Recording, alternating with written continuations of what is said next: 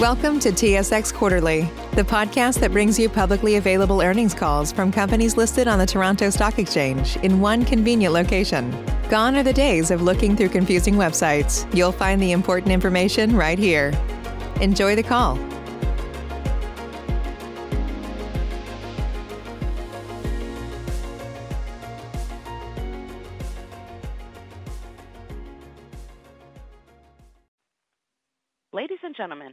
Thank you for standing by. Welcome to the Methanex Corporation Q1 2021 earnings call. I would now like to turn the conference call over to Ms. Kim Campbell. Please go ahead. Thank you. Good morning, everyone. Welcome to our first quarter 2021 results conference call. Our 2021 first quarter news release, management's discussion and analysis, and financial statements can be accessed from the Reports tab of the Investor Relations page on our website at methanex.com. I would like to remind our listeners that our comments and answers to your questions today may contain forward-looking information. This information, by its nature, is subject to risks and uncertainties that may cause the stated outcome to differ materially from the actual outcome. Certain material factors or assumptions were applied in drawing the conclusions or making the forecasts or projections, which are included in the forward-looking information. Please refer to our first quarter 2021 MD&A and to our 2020 annual report for more information. I would also like to caution our listeners that any projections provided today regarding Methanex's future financial performance are effective as of today's date. It is our policy not to comment on or update this guidance between quarters. For clarification, any references to revenue, EBITDA, cash flow, or income made on today's remarks reflect our 63.1% economic interest in the Atlas facility and our 50% economic interest in the Egypt facility. In addition, we report our adjusted EBITDA and adjusted net income to exclude the mark-to-market impact on share-based compensation and the impact of certain items associated with specific identified events. We report these non-GAAP measures in this way to make them a better measure of underlying operating performance, and we encourage analysts covering the company to report their estimates in this manner. I would now like to turn the call over to Methanex's President and CEO, Mr. John Floren, for his comments and a question and answer period. Good morning, everyone. We hope that you are continuing to stay safe and healthy. As we deliver our Q1 2021 results, it's hard to believe that we've operated through the pandemic for over 12 months. Our resilient business model and robust planning and execution have enabled us to navigate through this challenging period. We are incredibly proud of our team worldwide, who have shown tremendous commitment and agility over this year. Our teams have continually adjusted how we work to keep each other safe while maintaining our operations and delivering reliable methanol supply to our customers. This morning, I'm pleased to discuss our strong first quarter 2021 financial results, which highlight the value of our business model. We will also share what we see in the methanol markets today, review our operational results, and discuss our outlook entering the second quarter. Turning to our financial results. We posted higher methanol prices in the first quarter of 2021, increasing our average realized price to $363 per ton, up by $81 compared to the fourth quarter of 2020. Our adjusted EBITDA of $242 million increased by $106 million over the fourth quarter of 2020. These results demonstrate the leverage that our earnings have to higher methanol prices. We also recorded higher adjusted net income of $82 million, or $1.07 per share in the first quarter, an increase of $70 million or $0.92 per share compared to the fourth quarter. Turning to the markets, methanol demand continues to recover, and at the current trajectory, we anticipate the global methanol demand will return to pre-pandemic levels later this year. Global methanol demand in the first quarter of 2021 increased by approximately 5% compared to the first quarter of 2020. This steady methanol demand recovery, combined with ongoing industry supply challenges, led to tight market conditions and higher methanol prices in the first quarter. We are pleased to see favorable industry conditions continue into the second quarter. We estimate the industry cost curve, which is set in China, remains at approximately $260-$280 per ton. Spot prices in China are above this range today. Early in the second quarter, methanol market conditions remained tight and global inventory levels remain low as industry supply challenges persist and methanol demand continues to recover. We recently posted our May North American price, which increased by $23 to $542 per ton, and our Asia Pacific price, which remained at $430 per ton. We set our European contract price quarterly, and our second quarter posted price is 410 euros, or approximately $490 per ton. Now, turning to our operational results. Our first quarter of 2021 production of 1.6 million tons was similar to our fourth quarter results. Higher production of our Atlas and Medicine Hat facilities offset lower production at New Zealand and Geismar facilities in the first quarter. In New Zealand, our production was lower in the first quarter of 2021 compared to the fourth quarter of 2020 due to lower gas deliveries. As we mentioned last quarter, we consolidated production at our two larger Motunui plants and idled our Waitara Valley plant indefinitely. We estimate production in New Zealand for 2021 of 1.5 million tons. The upstream gas sector will be completing several field development projects that are expected to improve gas availability over the coming years. In Geismar, our production in the first quarter was lower than the fourth quarter because we completed a planned turnaround at our Geismar 2 facility. Winter Storm Uri in February did not significantly impact the site. Following the turnaround, our Geismar facility has been running extremely well, and we have achieved record production levels at this site. We completed the debottlenecking project work at Geismar 1 plant in 2020, and we expect the Geismar 2 debottlenecking project to be complete in mid-2021. As a result, our operating capacity for our Geismar facilities will increase to 2.2 million tons from 2 million tons, an increase of 10%. In Trinidad, our production in the first quarter was higher than the fourth quarter as planned turnaround activities impacted production in the fourth quarter. Based on current gas deliveries, we estimate production in Trinidad for 2021 to be 1.1 million tons, reflecting Methanex interest. In Chile, our production in the first quarter was higher than the fourth quarter as our Chile 1 plant ran nearly at full operating rates. Our Chile 4 plant remains idle due to gas supply constraints driven by upstream production declines in Argentina. We typically experience lower gas deliveries in the Southern Hemisphere winter months, impacting our second and third quarters, and it is uncertain how long these lower gas deliveries will persist. Our current gas supply is sufficient to run our Chile 1 plant, and we estimate production for Chile for 2021 to be 800,000-900,000 tons. In Egypt, our production in the first quarter was similar to the fourth quarter as our plant ran at nearly full operating rates. In Medicine Hat, our production in the first quarter was higher as planned turnaround activities impacted production in the fourth quarter. Turning to our balance sheet. We have a strong liquidity position with over $850 million in cash, a $300 million undrawn revolving credit facility with no debt maturities until the end of 2024. Our disciplined approach to capital allocation has not changed.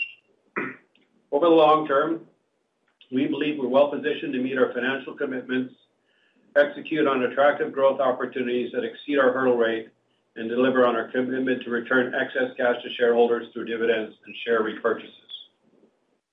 A key focus for us in 2021 is deciding on the next steps of our Geismar 3 project, a unique project with significant capital and operating cost advantages. We have a robust decision-making process for evaluating the project. Before deciding whether to restart construction, management and our board will carefully consider many factors, including the strength of the global economic recovery and the overall methanol industry outlook, our financial position, and our ability to execute on the project. We expect to decide on the next steps for the project later this year. We are encouraged by the favorable industry conditions that we have seen so far in 2021. We continue to monitor industry operating rates and new capacity scheduled to start up later this year and the impact on the current global supply-demand balance. We are optimistic that the global economic recovery will accelerate as vaccines roll out worldwide and as governments announce additional fiscal support measures. For now, we continue to prioritize liquidity and financial flexibility to best position ourselves to deliver long-term shareholder value. Now, turning to the outlook for the second quarter. We expect realized methanol prices in the second quarter of 2021 will be similar to the first quarter based on our posted prices so far. We forecast that our second quarter production will be similar to the first quarter. We anticipate similar adjusted EBITDA results in the second quarter compared to the first quarter. We continue to focus on operating our plants safely and reliably, delivering secure and reliable supply to our customers, and protecting our financial flexibility. We are well-positioned to deliver long-term value to shareholders. We would now be happy to answer questions.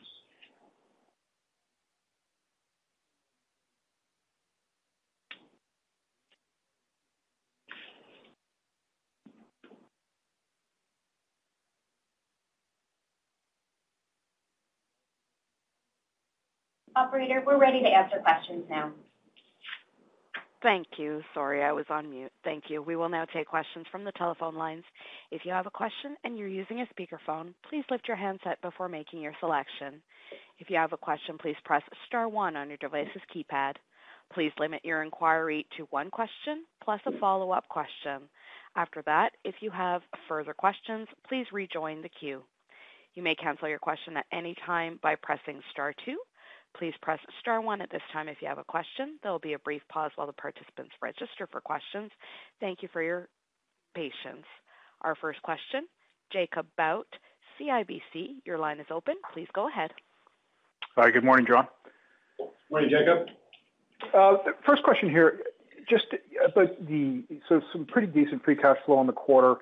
Uh, maybe just talk about priorities for for capital allocation, um, share buyback dividend, Uh, investment in G3. Yeah. So nothing's really changed, uh, Jacob, in our in our strategy about capital allocation. We are you know um prioritizing financial flexibility and liquidity at this point um, as we come out of the pandemic and get clarity on demand, and certainly supply is much more understood. But really, three uses for cash, nothing's really changed. We'll take some cash to grow the company in line with how the market grows, as long as we can find projects that exceed uh, our hurdle or meet or exceed our hurdle rate, which uh, certainly Geismar 3 does.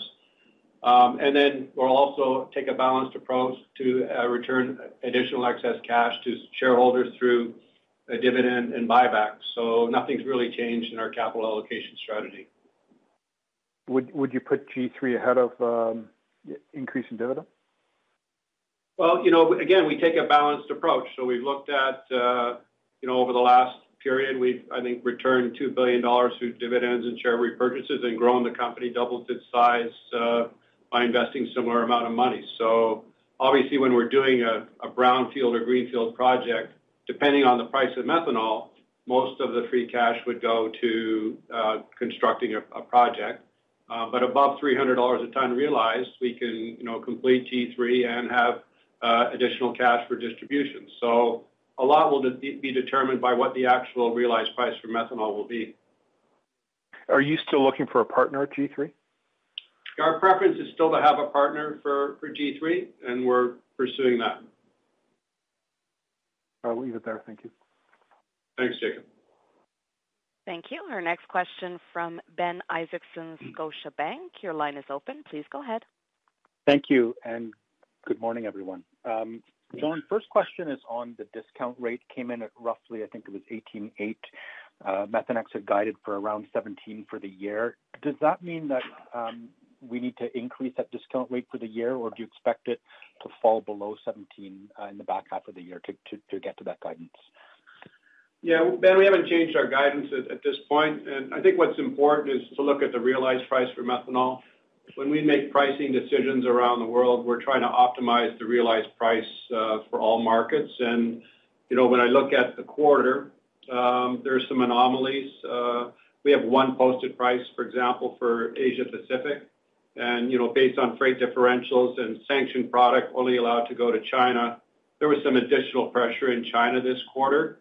Um, still a very nice uh, uh, realized price in China, but when you look at it compared to Asia and one posted price, you know, it really did impact our discounts. But you know, I'm really happy with how we uh, came out of the quarter. Our realized price at 363 is our best realized price since Q3 2018.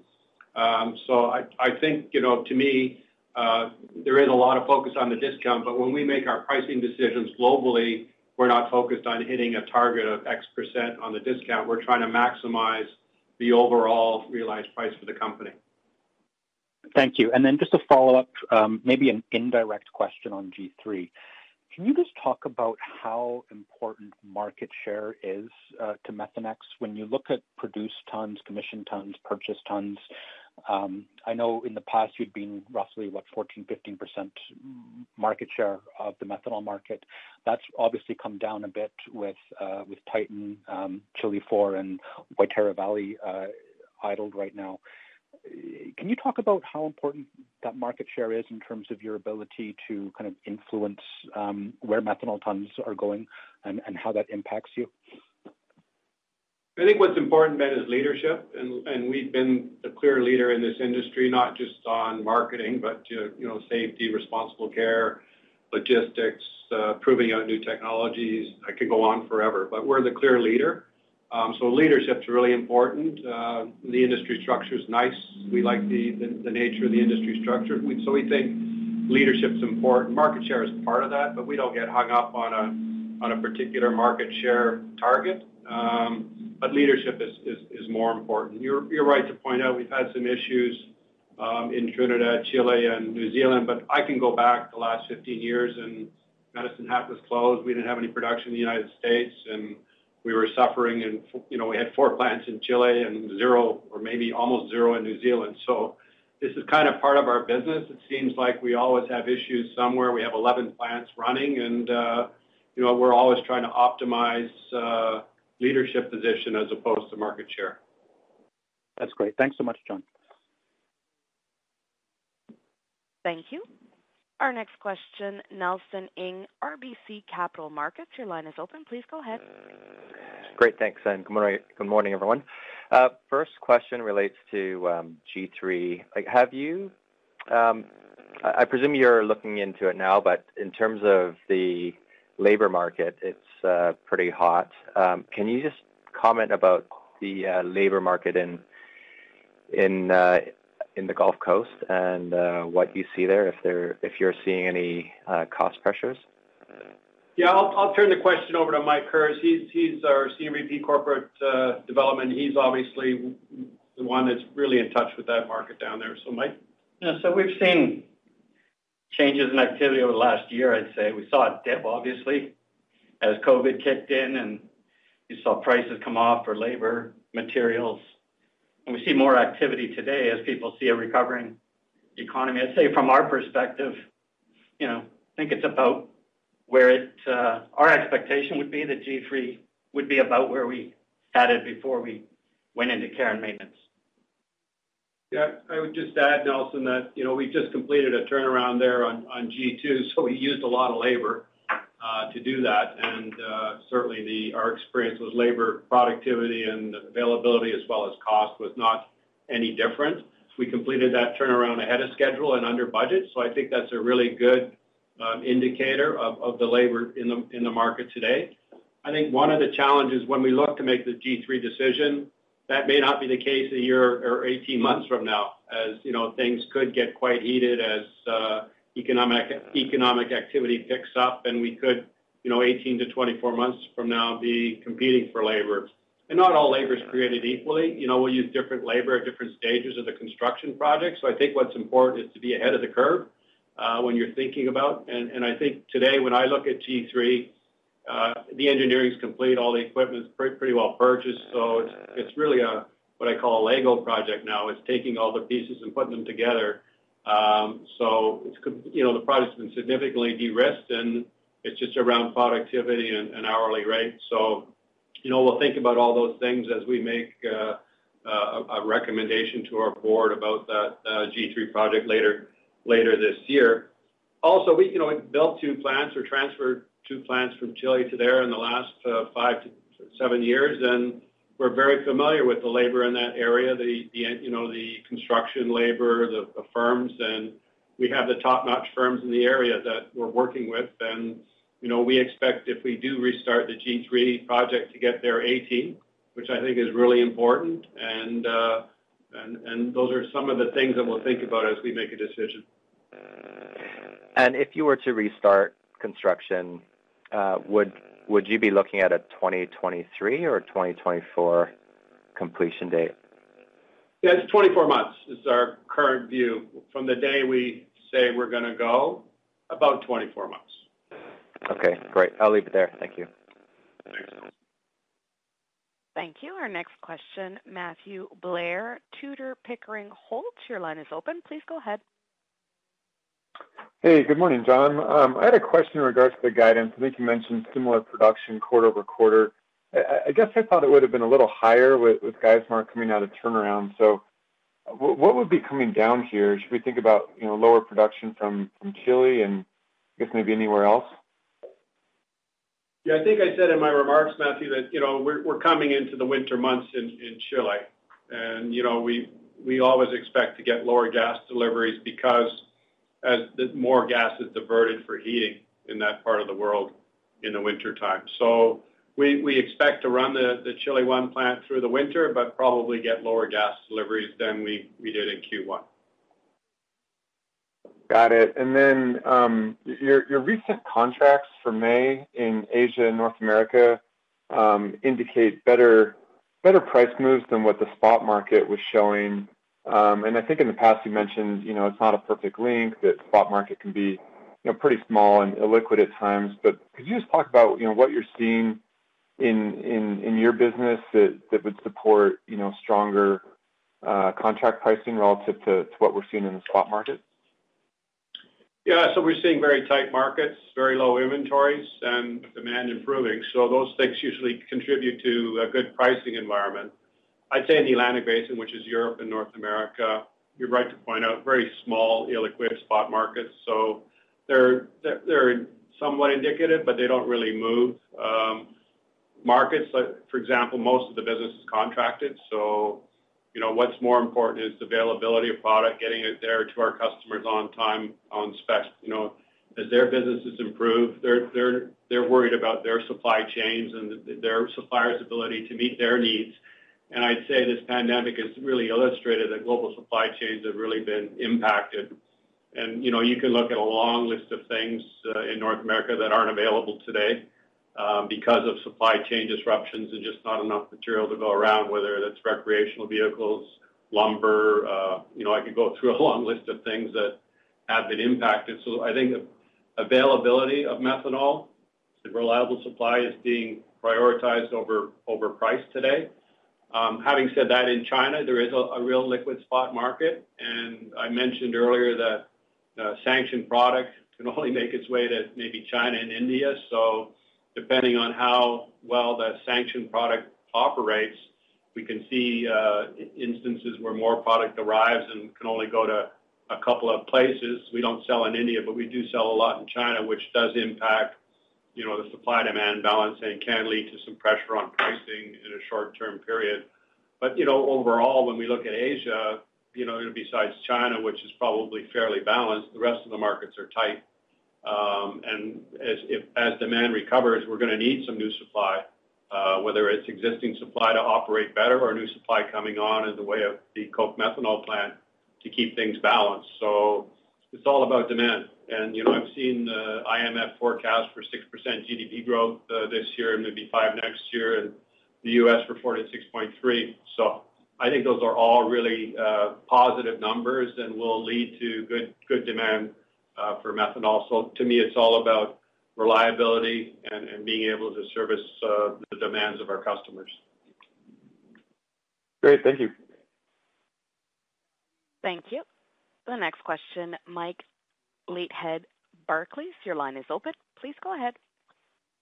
Great. Thanks. Good morning, John. Good morning, Mike. First, I uh, wanted to drill down first a bit on demand into the energy markets. I think in the release, you highlighted the strength in MTO, but just wondering what you're seeing in other energy applications, obviously, given the rise in oil prices and what seems like a rapidly growing desire in the world of late for cleaner burning fuel applications. So just curious what you're seeing there.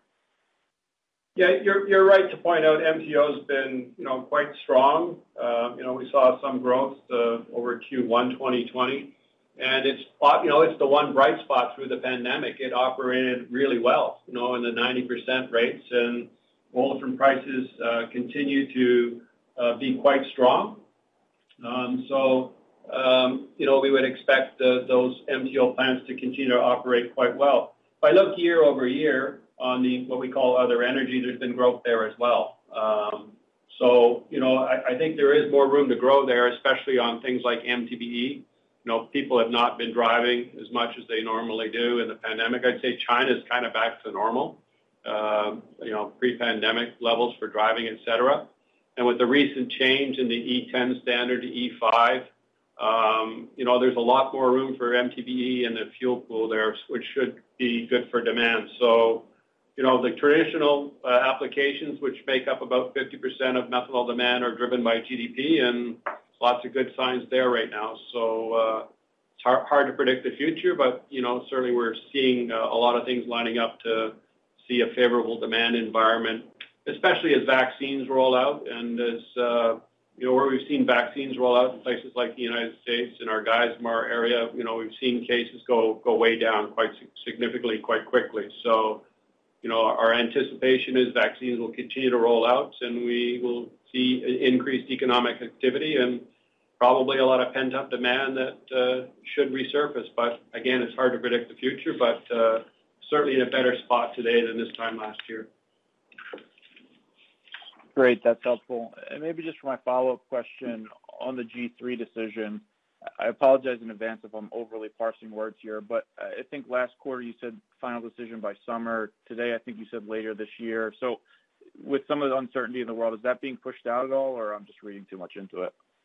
No, I think you're reading too much into it. Um, you know, we have our strategy session with the board each summer. I think I signaled last quarter that, you know, we'll plan to make a recommendation to our board at that time, and that's still the plan.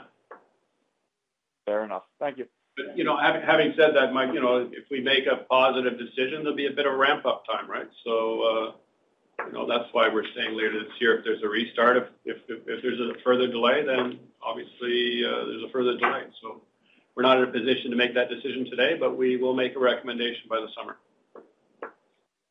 Thank you very much. Thank you. The next question, Eric Petrie, Citi. Your line is open. Please go ahead. Hi, good morning, John. Good morning. Uh, so I think you estimated global methanol demand up 5% this quarter. Same period last year, it was down 7. You know, was Chinese New Year about the same? And can you give an estimate as to how Uri impacted methanol derivative demand in the U.S.?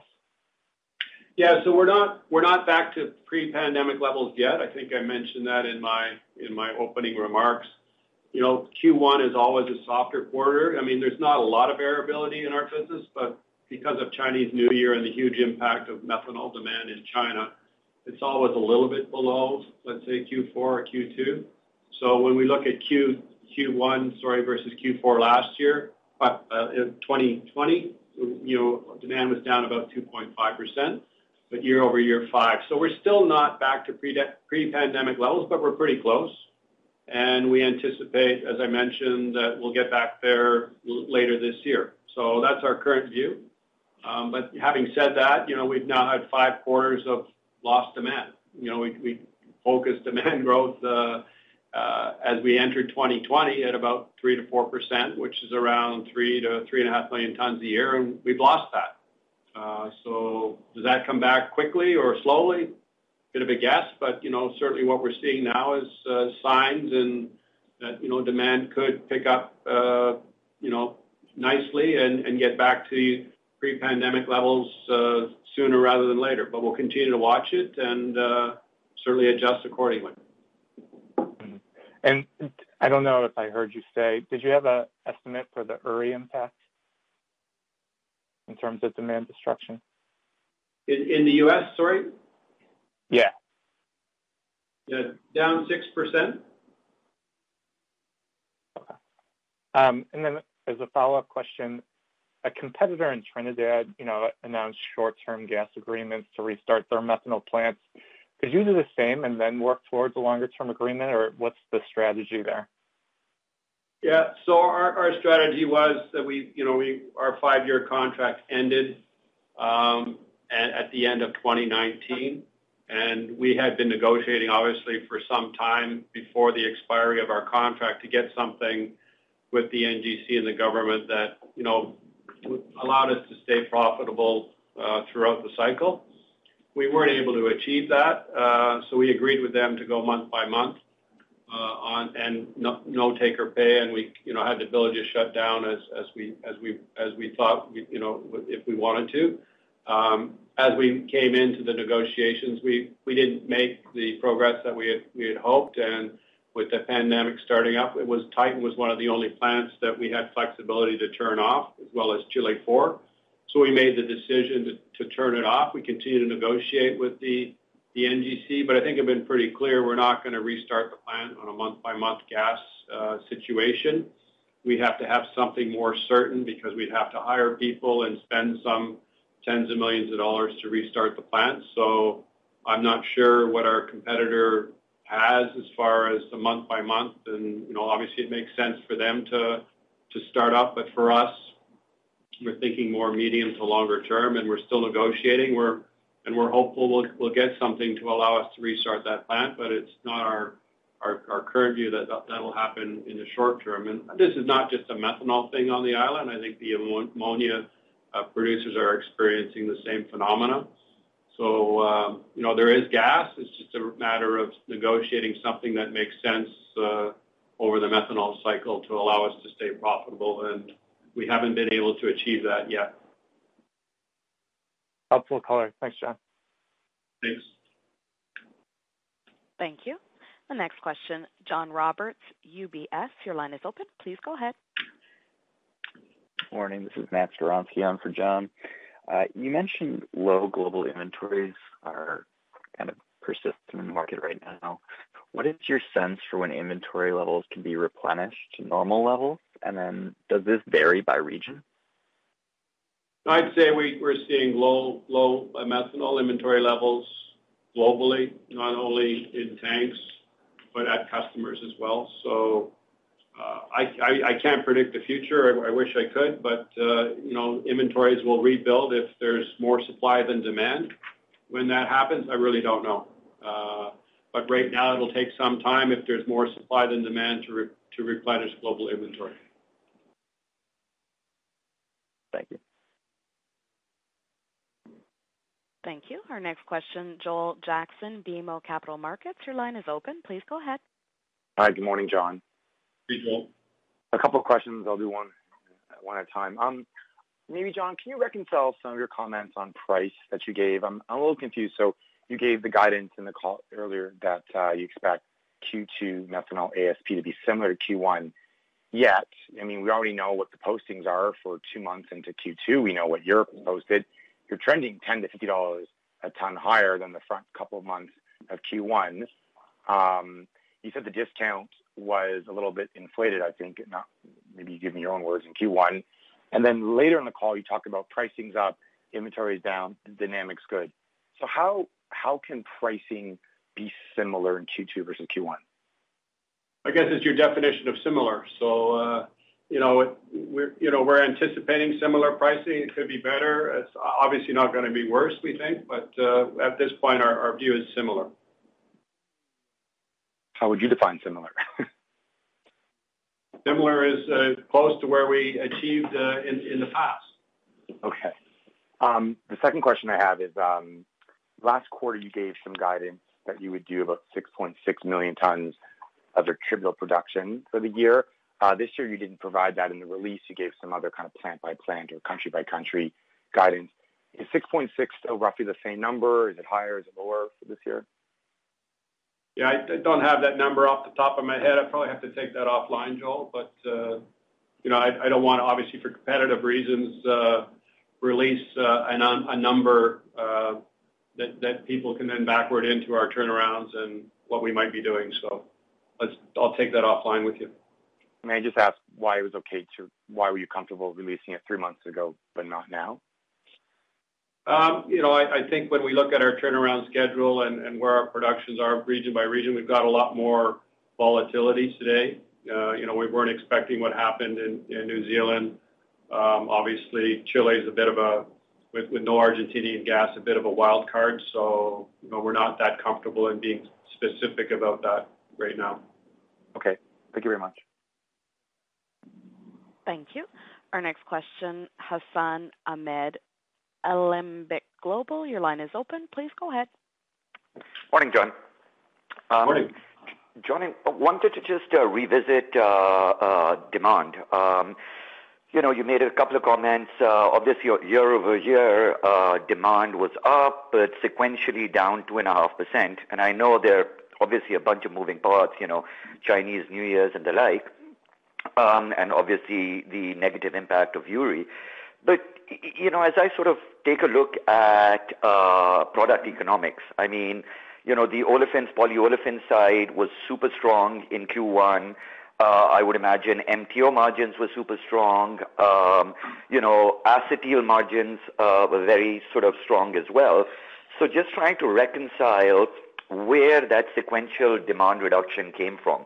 Would you sort of just exclusively attribute that to, to Uri and ex-Uri demand possibly would have been sequentially up, or were there other factors? Just so we're clear, are you talking about Q4 2020 versus Q1 2021? Correct. Yeah. So, you know, the demand that was lost was mainly in China. Okay. Um, when I look at Q4 2020 versus Q1 2021, uh, there was about 400,000 tons less demand in China, and that was all in the traditional methanol uh, derivatives. Understood. Okay. All right. And now moving on, again, you know, Q1, a uh, bit of a quirky quarter because of, you know, be it be it uh, sort of COVID, be it uh, Uri and the like. Um, you know, just just sort of trying to get a better sense of um, whether or not you saw any meaningful changes in trade flows. Um, You know, and uh, uh, if I could sort of parlay the Iran side as well into this question as well, because obviously new administration in the U.S., um, I'd like to think, you know, sanctions won't be as rigid as they were over the last couple of years. So so are you seeing any meaningful trade flow changes, um, and how are you thinking about uh, Iran going forward?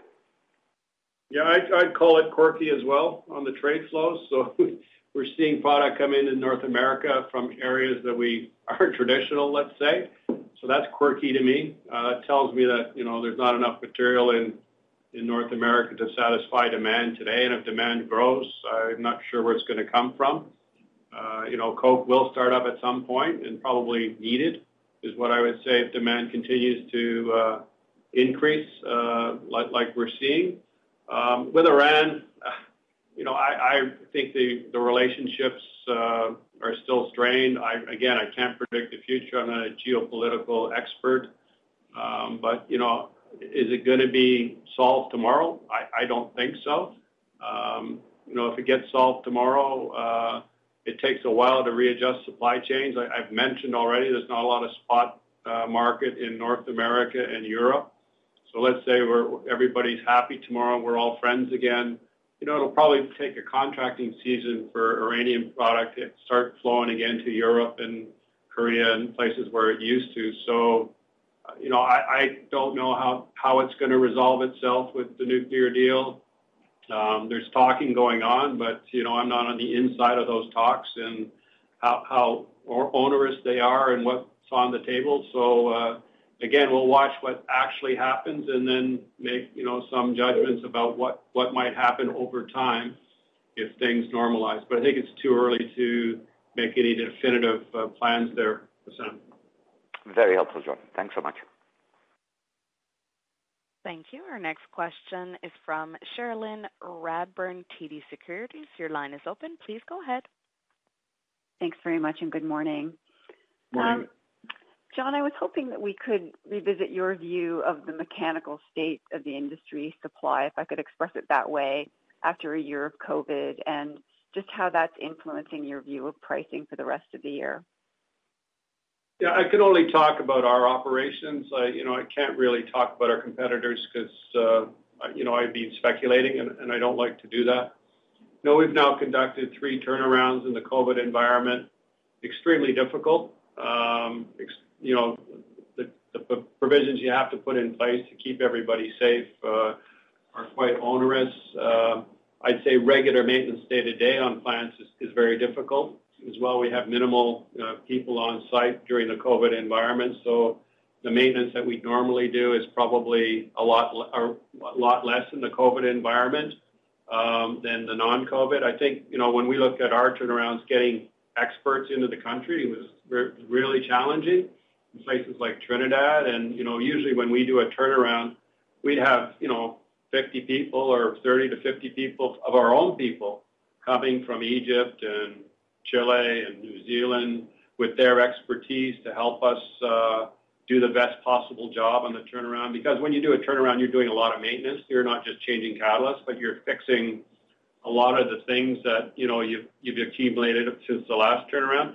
You're also doing a lot of inspection. So you know, keeping plants reliable is really based on uh, maintenance, but also inspection, you know, finding problems before they uh, make you go down for unplanned reasons. So when you don't have all these experts coming in, whether they're your own or your vendors that have a lot of expertise, you know, you really don't have the same depth of uh, inspection capability and expertise.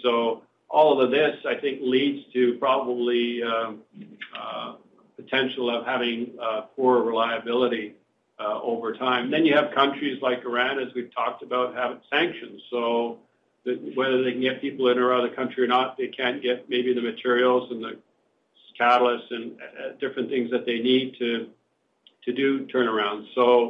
It's complicated. Uh, you know, we don't talk about the detail here at these calls about a turnaround, but you have 1,800 people on site for 60 days doing a whole lot of work that's been planned for two to three years. So uh, it's really a complicated uh, issue. And I'd say, you know, we are seeing plants being less reliable. Um, and you know, there's nothing I see out there that would change my view on that today. Uh, but again, it's really hard to predict the future. But uh, I think when we look at our own experience, it's been really really a challenge to do regular maintenance and turnarounds. Okay, that's helpful.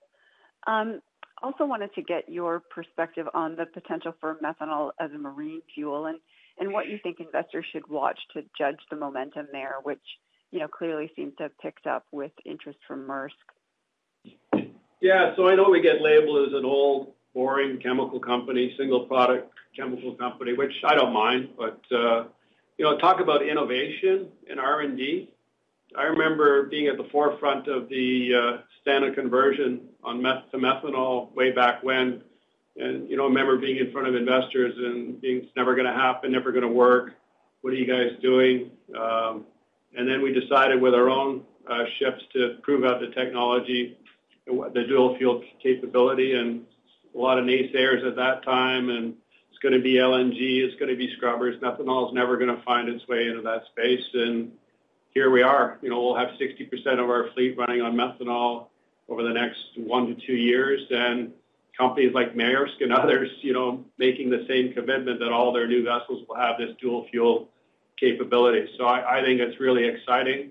I think it's a great example of our team being innovative, proving out technology and not listening to the naysayers. And the thing works, and the thing is flexible, and you can use, you know, ultra-low sulfur diesel or methanol and, uh, you know, ships last 15 to 25 years, so they'll have this capability for the life of the ship. And the and the you know the big winner here is that there is a pathway to green methanol. There is a pathway to having 100% renewable methanol. I know that's really important for a lot of our customers and for people looking to make choices on fuels. It's not just for today, but it's for the future. So, you know, I think it's really interesting that big companies are now jumping on board and uh, making significant commitments to methanol as a fuel. I've always said, you know, it's not like boilers, it's not like fuel blending, that you can have demand um, change overnight. But this is, you know, as ships get built and used. So I've always said it's a mid-decade demand driver. So, you know, by 2025, we think the demand for methanol for this application will will be good. And are there any milestones that we should be watching in the short term to gauge that? Well, I, I think you where where are people spending their money? Where are they making their investments? And uh, there's been a couple of very large shipping companies recently have made a commitment that all their new vessels will be dual fuel. And you know we've seen our competitors like Proman, uh, you know, building ships that have this dual fuel capability. You know, each one of our ships that runs 100% on methanol um, is 10,000 to 12,000 tons per year of demand. And if 60% of our ships are running on it, that's, you know, a demand of around 150 to 200,000 tons. So, you know, in the big scheme of things, not significant, but I think the growth potential is what I get excited about. And, you know, once you have this capability, it's there for, for the history of the ship. So, uh, you know, pretty interesting uh, development and will be a driver of demand into the future. Thanks. That's all from me. Thank you. Our next question, Bernard Horn, Polaris Capital Management. Your line is open. Please go ahead. Hi. Um, good morning. Uh, two questions. The first on New Zealand, is there any new update on the causes and uh, resolution of the situation there? I'm kind of, it seems like it's a very strange one. And I have a follow-up on G3. Yeah, Bernie, we don't have any any more information than what we've already shared. We know that the suppliers that have run that field, the Pohokura field, are bringing in rigs to do some on onshore drilling, but that will take some time. They tell us they're optimistic, you know, they can get back to rates that they had before, but until it happens, uh, you know, we're guiding to where we are. But uh, there needs to be some drilling uh, to correct what what's happened with the field. Okay, thanks. And on G3, um, when you when you first commented on the trade-off between starting earlier or later, it seemed like um, there was some incentive to perhaps getting going earlier. But in your last remarks, it sounded like you were uh, it, it, wasn't so easy to get things going uh, right now. So um, I, I, guess there's that um, reconciliation in your comments there. But uh, my broader comment is: Are you um, in the post-COVID world? Do you see any fundamental changes in demand, uh, and likewise on the supply side that would um, mean putting the G3 online might uh, might be better to do it a little bit later or earlier in either respect. Yeah, we have a good view on supply. So post the Koch methanol plant coming on, you know, there's not a lot in the next three to four years. Um, so in the COVID environment, nothing's been moved along and nothing's been sanctioned or under construction. So not a lot of supply coming on in the next three to four years. I think the bigger question is demand. Um, so we'll have to come to a view on what demand looks like over the next one to two years. And then as, as G3 comes up, what's it going to look like, uh, you know, 24. So that's part of the work streams that we're working on, Bernie, and uh, we don't have a view on that today. Uh, but that'll be a key consideration whether we decide to restart later this year or not. And lastly, how do you anticipate G3 might um, interplay with your purchased methanol? Yeah. So our goal is to have about 20% of what we sell being purchased and the other 80% being our equity molecules. Um, obviously, this quarter, that's changed a little bit because of losing production in New Zealand and in Chile um, and, Titan as well. But uh, I think that's our goal. So, you know, if, we had a view that we delay G3, um, then probably if we didn't have any uh, more product or additional production out of New Zealand and Chile, then we'll probably look at our, sales mix in the medium term. But uh, certainly early days, but our goal is to have 20% uh, of our, of our sales um, on spot and commission product. Okay. And the G3 wouldn't affect that 20% uh, going forward? That's right. I mean, we'd lower, obviously, where we are today on our spot and and uh, commission sales, uh, um, and we'd probably grow our position a little bit as well. Okay, thanks. That's that's all for me. Thank you. Our next question from Jason Crawshaw, Polaris Capital Management. Your line is open. Please go ahead. Uh, hey, John. Um, quick uh, quick question here just on the supply side. Um, if you think about, you know, how much uh, capacity was idled by the industry, I guess, over the last kind of six or 12 months, um, relative to, you know, how much could come back online fairly easily? If you kind of just give me a rough estimate of how many tons, that would be helpful. For the Yeah, I don't have that number off the top of my head, Jason. I'll have to get that number to you. But, you know, the operating rate of the industry was lower in Q the last two quarters than traditional. Is that sustainable going forward? I really don't know, but we'll have Kim get you the number specifically about lost production versus what we call average or normal.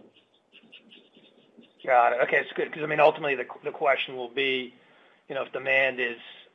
We've talked about greenfield new capacity being fairly limited, you know, for the next couple of years, and if demand is stronger, so I'm just interested to know how much basically, you know, latent supply can come meet that demand. But, yeah, if you can get back to me with that number, that'd be helpful. Thank you. Yeah, yeah, what I would say, uh, Jason, is that at current pricing, um, we would expect anybody that can run would be running. So it's not like there's supply offline because the economics aren't favorable. So in, you know, in a price environment of $363, uh, every single plant in the world that can run should be running. So the question for me is, what are the issues and can they get them resolved and be more reliable? And that I don't know. But just on average, if I look at, you know, the overall operating rates, you know, we were down a couple of percent, Q1 2021 versus Q4 2020. So a couple percent on the, which in an 85 million ton market. So what's that? 1.5 million tons, something like that. Yeah. And just, I guess from my own um, education, how long does it take to kind of... If you idle a plant, right, how long does it take to restart? Depends on how you idle it. Um, if you idle it, you know, uh, with the intention of preserving it and restarting it at some time in the future, probably 60-90 days, I would guess, if everything was to go right.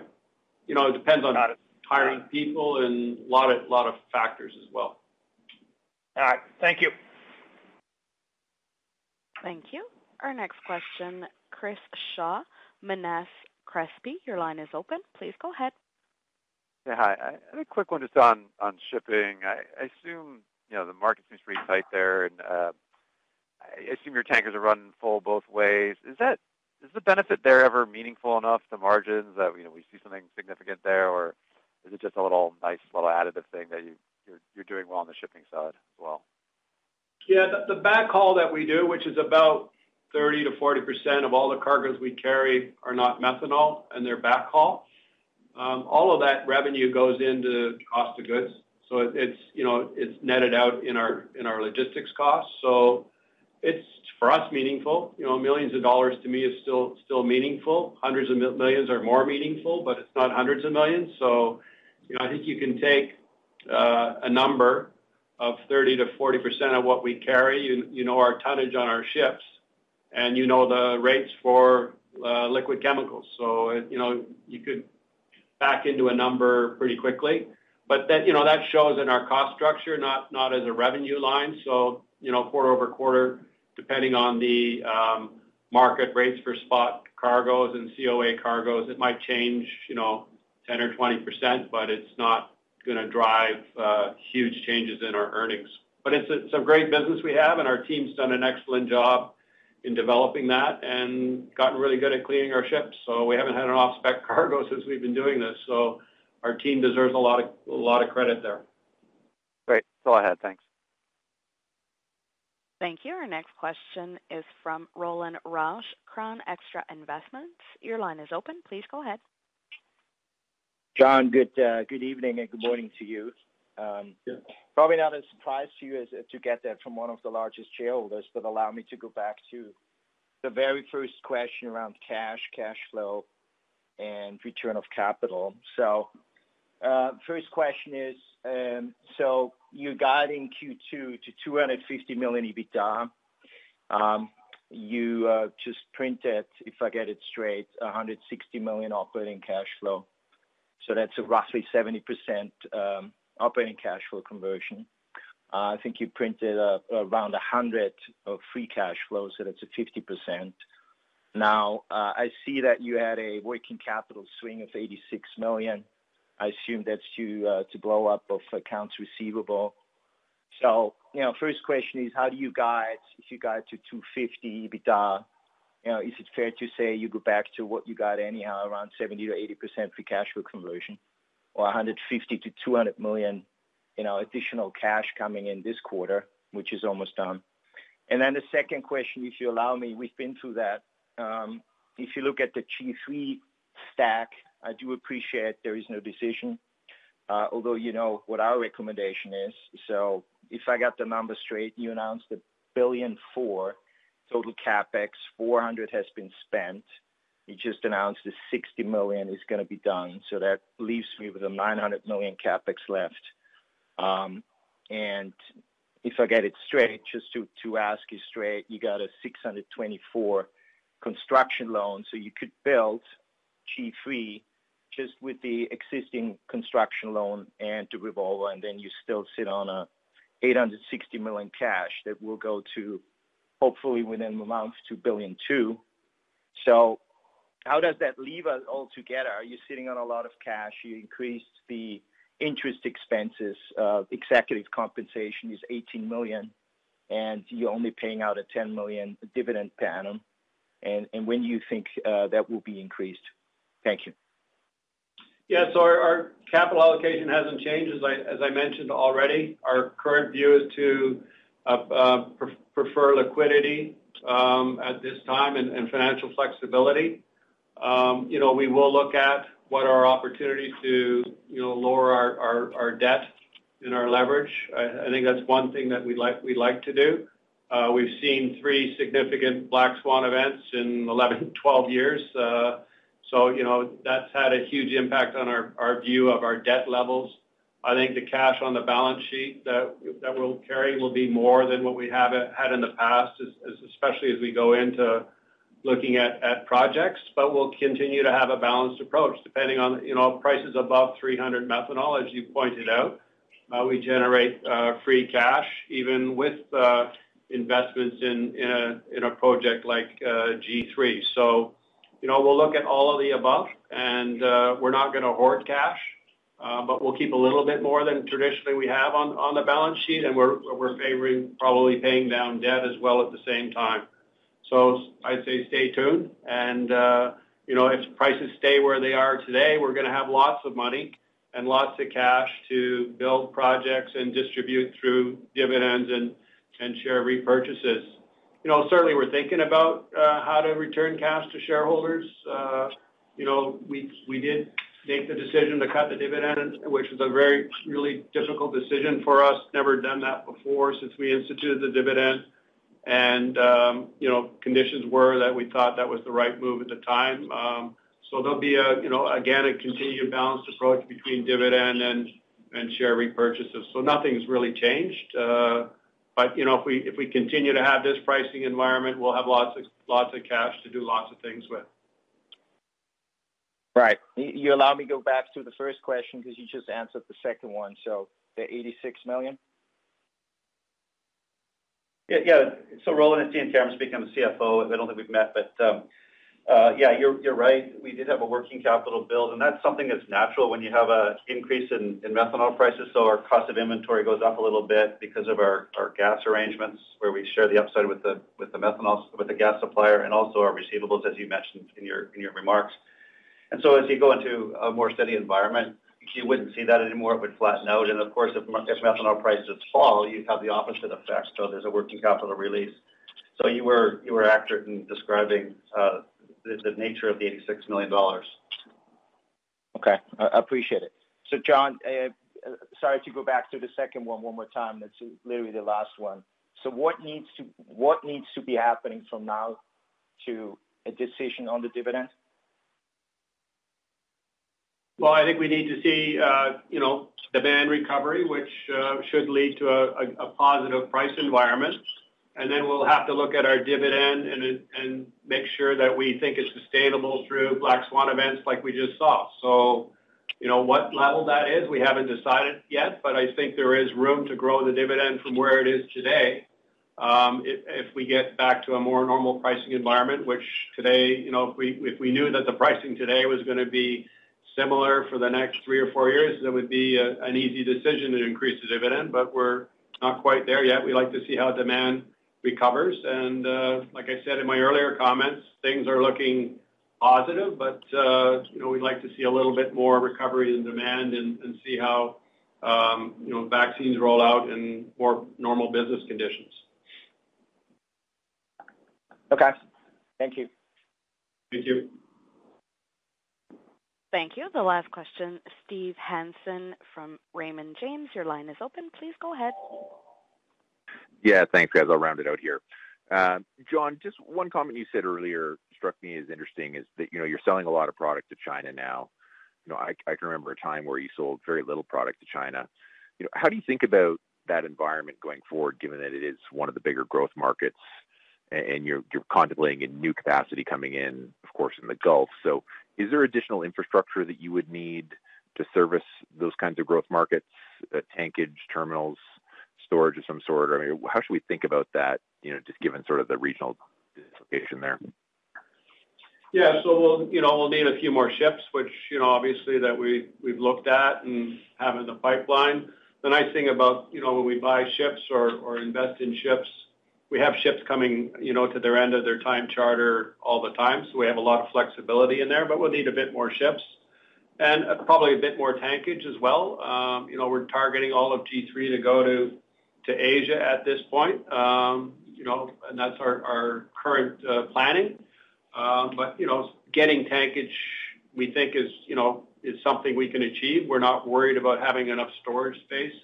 A lot, you know, quite a few of our deliveries as well are direct to customers. So, you know, our logistics team does a super job on planning out, uh, you know, what we're gonna need. And the nice thing, you know, about the G3 is we still have 24 months in front of actually making product once we decide, if we decide to restart the project. So I'm not really that worried, Steve, about logistics. Uh, you know, our team that is really experts in this area, and we have lots of flexibility and lots of options to meet the needs of what we will have from a productive capability.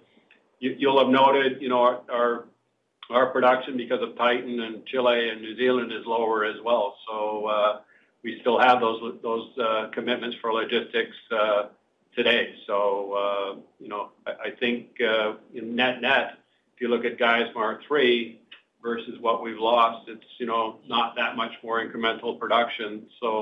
Incremental logistics is not gonna be a key uh, concern for us going forward.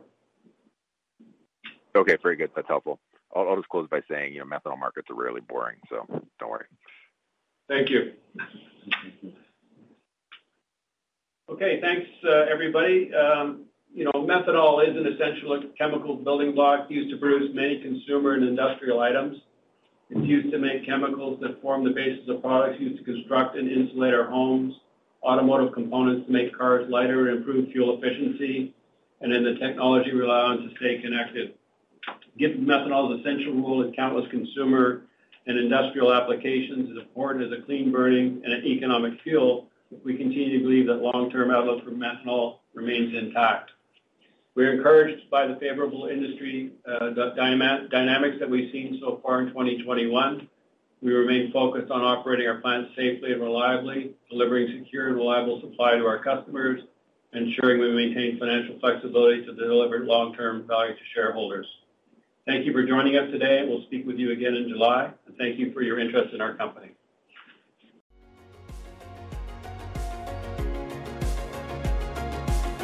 Thank you for listening to TSX Quarterly. If you enjoyed the cast, remember to leave a good rating.